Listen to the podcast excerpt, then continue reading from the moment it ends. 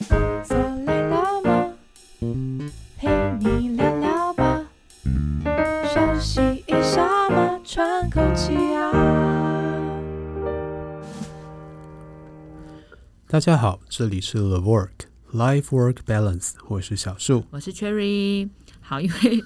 上一集讨论的那个遗物整理师，我个人真的是觉得非常的好看。然后，呃，我跟小树其实有不太一样的，不能说不太一样，就是我们看到的重点角度不一样，对，有点不太一样。那在这部戏里面，其实我觉得我很抓的一个重点是看到讨论放下这件事情。嗯、对，他其实，在不同集里面啊，都有讲到这个部分。那他应该也有一些剧透，所以大家斟酌斟酌听，还是你可以先看完以后。听到这里，如果你还没有看这部剧，就可以直接关掉。对，然后你先去看完以后再来想想，你跟我们有没有一样的感受？这样子， 对, 对, 对, 对。因为我觉得他在里面啊，就是有因为叔叔叔叔呢，其实是有一个还蛮爱的徒弟，有点像他栽培出来，认为是他的。叔叔是一个拳击手，拳击手 对, 对。然后他栽培出来的徒弟，但是徒弟因为一、呃、点点点的这样真的剧透太多的意外，总之他就是变成类似植物人这样，对，长期卧床，就只能卧床。那他其实是很没有办法接受，就是。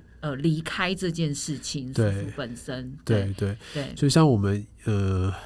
在医疗的场域里面啊，你会看到很多癌末的病人，嗯、呃，他们会进入到所谓的安宁治疗，没错。那安宁治疗的意思就是我们不给予太过积极的一些急救的处置，那我们只能让他的这个 生, 生命是比较和缓的，慢慢的就是走向死亡，嗯、而且是舒服的、有尊严的走向死亡。对，呃，但是在那个集里面，那一集里面。叔叔其实是完全没有这个想法，他只是希望能够救就要把他救回来，就是医生已经告诉他他根本救回来几率可能只有 百分之零点零零零一， 但是他还是非常认真，甚至救回来也可能只是长期卧床而已，但是他还是用尽了全，就是想尽办法，就是钱啊什么的都不要担心这问题，就只要救这个人。对对对，其实这样子的景象在呃一些安宁病房或安宁病房可能就没有了，在请教一些前线的医疗其实是很常看到的， 对, 对, 没错，对。那我对这件事情其实是相对于可能在这个剧里面我觉得更有感的，嗯、因为在这一个剧里面其实有一集就是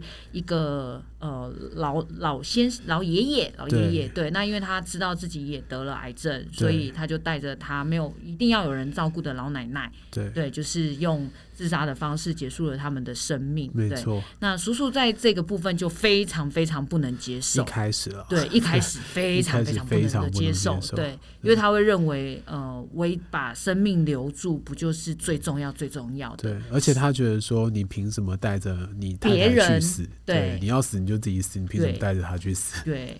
然后后来就是在他们整理遗物的过程中，然后还有一位社工师，就是让他去了解。其实跟他想象中的有一些些不太一样， 对, 对, 对，他本来一直认为那个爷爷是一个很自私的人，嗯，然后后来他在整理遗物的时候发现了一个很漂亮很漂亮的花园，就是为了给奶奶看的，对对，然后就发现说哎，这些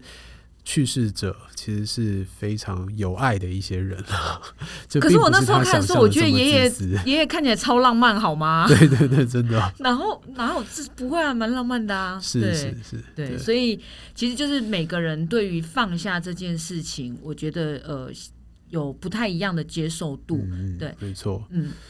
那因为我以前在医疗单位的时候，其实我是在所谓的加护病房，嗯，我对于放下这件事情，就我们的看法就、呃、会跟可能有一些慢慢没有办法接受的人来说，其实我会认为很多的遗憾反而是在你没有办法放下的那个时候造成的。在加护病房应该每天都在面临这种生死交关的情况，啊、就是完全，然后我、呃、说实在我很不太能接受的是一个就是他的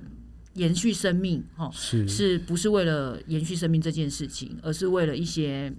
嗯别人的期望，就像叔叔这样子，别人的期望， 对, 对, 对, 对，我觉得那个其实真的是痛苦的。然后包括因为这样子可能产生的比如说家属的对立啊，或者是说对医疗处置上的质疑啊等等，或者是要求，对，会让人觉得哎，其实受苦的是躺在病床上的那个人，是是是，所以现在我们也常常会去告诉病患，就是如果我们知道他医疗对他来讲效果其实没有很好、嗯、可能只能延迟他的生命，延续他的生命，但是没有办法保有他的生命的品质或尊严，对，或尊严的时候，我们其实就会劝他、嗯、或也不能说劝了，就是告诉他其实有其他的选择，对对对对，给他一个选择，告诉他说其实你可以放弃急救这样的一个选择、嗯嗯呃、让你的临终的这一段生命还是能够停留在很有尊严很舒服的一个状态，就是尽量做到可能他想做的事情啊，或者是其他，但是、呃、在医疗的现场其实比较容易产生的一种状况就是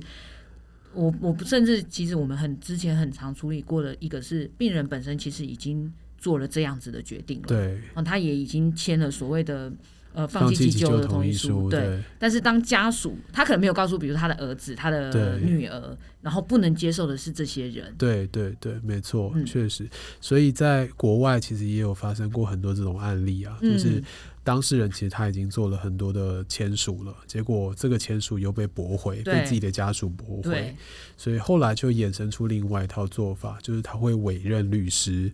就是他签署了以后他委任律师、哦、那当这件事情发生的时候由律师来宣告、嗯、这时候家属他们就没有这个权利去违反这个病人本身自己的意愿。所以以台湾目前来说，因为其实在台湾的安宁条例这一块啊，他花了蛮长蛮长的时间，在我还在读书的时候就有这个嗯、就是在讲说这个东西他应该让草案过，然后开始一直推推推推推，到现在其实他真的有比较成熟一点，成熟是说包括一些呃可能跟我们相差不多年纪的呃人，他开始可以接受这样子的观念，甚至是用在他的家属哦、或者是就是他们遇到的事件上面，对，然后现在其实也有那个就是你可以签署记住在你的健保卡里面，对对没错，所以如果我的健保卡有记住，然后有有标标注这件事情，那子女或者是其他的，这就是台湾很有趣的一个地方，就是哪个有效在呃，如果以法律上面来讲，当然是健保卡注记的有效、哦、因为那是本人的意愿，对，但是实情就是因为台湾有太多这种医疗的纠纷，是子女说我的这个家属其实已经没有意识来决定这件事情了、嗯、可是他签的时候是他有意识的时候、啊、对对对，但是他不管，他就会、哦、就会跟你说他现在其实已经没有意识决定这件事情了，然后我们舍不得，我们不想让他走、嗯、所以要救、嗯、那在医疗方很多时候以台湾的的医疗单位来讲，为了避免后续造成官司、哦、对对对、哦、所以他们会说好，那家属如果你们要救的话，你们签署撤销原本的这个放弃急救同意，然后我们就救，所以我才说要委任律师，因为要有律师这样子一个强而有力的角色来宣达他这个个案原本的意愿，对，这时候才不会产生后续的这些麻烦，要不然很多时候真的会变成在家属放不下的这个情况底下，因为大部分其实我们看到的就是呃，还活着的人放不下、嗯对呃、因为活着的人的一些想法，或者是活着人他为了要满足自己的一些不舍啊、思念啊等等的一些想法、嗯、然后去更改了原本的这个意愿，所以讲完这一集之后就是要去委任律师我觉得这是一个比较安全的做法了。哦，对，所以然后意思就是我白签了，是不是？签还是要签啊！如果你没有签，只有委任律师的话，没有用啊。哦，就是还是要多了律师这个角色，他才是强而有力，是不是？对对对，或者是你可能从现在开始就要跟你的家人去说明这件事情。哦，没关系，这个我从很呃小孩小的时候对对对，你就可以开始教育他了。对，那如果他们也觉得这件事情其实很平常，就是如果妈妈真的走到那个地步的话，嗯，我们当然就是尊重妈妈的想法。呃，我我觉得其实要放下，当然没有这么简单。对对 对, 对，但是如果你的放下，其实会让就是增加那个躺在床上的人的痛苦。其实我觉得那是另外一种残忍。是，对，是呃，可能是因为我们的关系真的是看太多，所以你知道，我觉得那个有多多么的。惨不能讲惨不忍睹，就是不是你想要看到的画面就有多么的可怕。是，对，是，所以其实回过头来，它会变成是放下，是建立在我从这个躺在床病床上的人的角度去思考，嗯，那我体贴他，所以我愿意放下，嗯，对，而不是完全站在自己的角度去思考说我有多么的不舍，或者是我不愿意让他离开。 对， 对， 对， 我觉我觉得那个是角度上的不同，就像回到那个剧里面，其实可鲁最后也很，他其实应该说他从头到尾都没有还没有办法接受就是爸爸忽然离开了他这件事情，对，所以他就是每天把那个爸爸的骨灰放在自己的房间里面，不愿意让骨灰下葬， 对， 对， 对， 对，然后甚至到最后其实他还是一直觉得就是爸爸就是离离离开他了，是，但是我觉得他在中间他有慢慢因为就是事件的发生啊，开始慢慢的成长，就是让他自己也开始知道呃，其实某种形式上爸爸还是在，包括他讲的话他会做的动作其实都是受爸爸的影响，只是爸爸用另外一种形式在陪伴他的生命。对， 我, 我觉得这个真的蛮重要的，因为现在其实也开始推崇所谓的生命教育，是啊，是啊，对，那生命教育我觉得台湾的进展其实是慢的，对对，就是包括对于呃，比如说小朋友的他们的教育这个进展其实都是很慢的，对对，这受到一些阻碍了，就是过去有一些、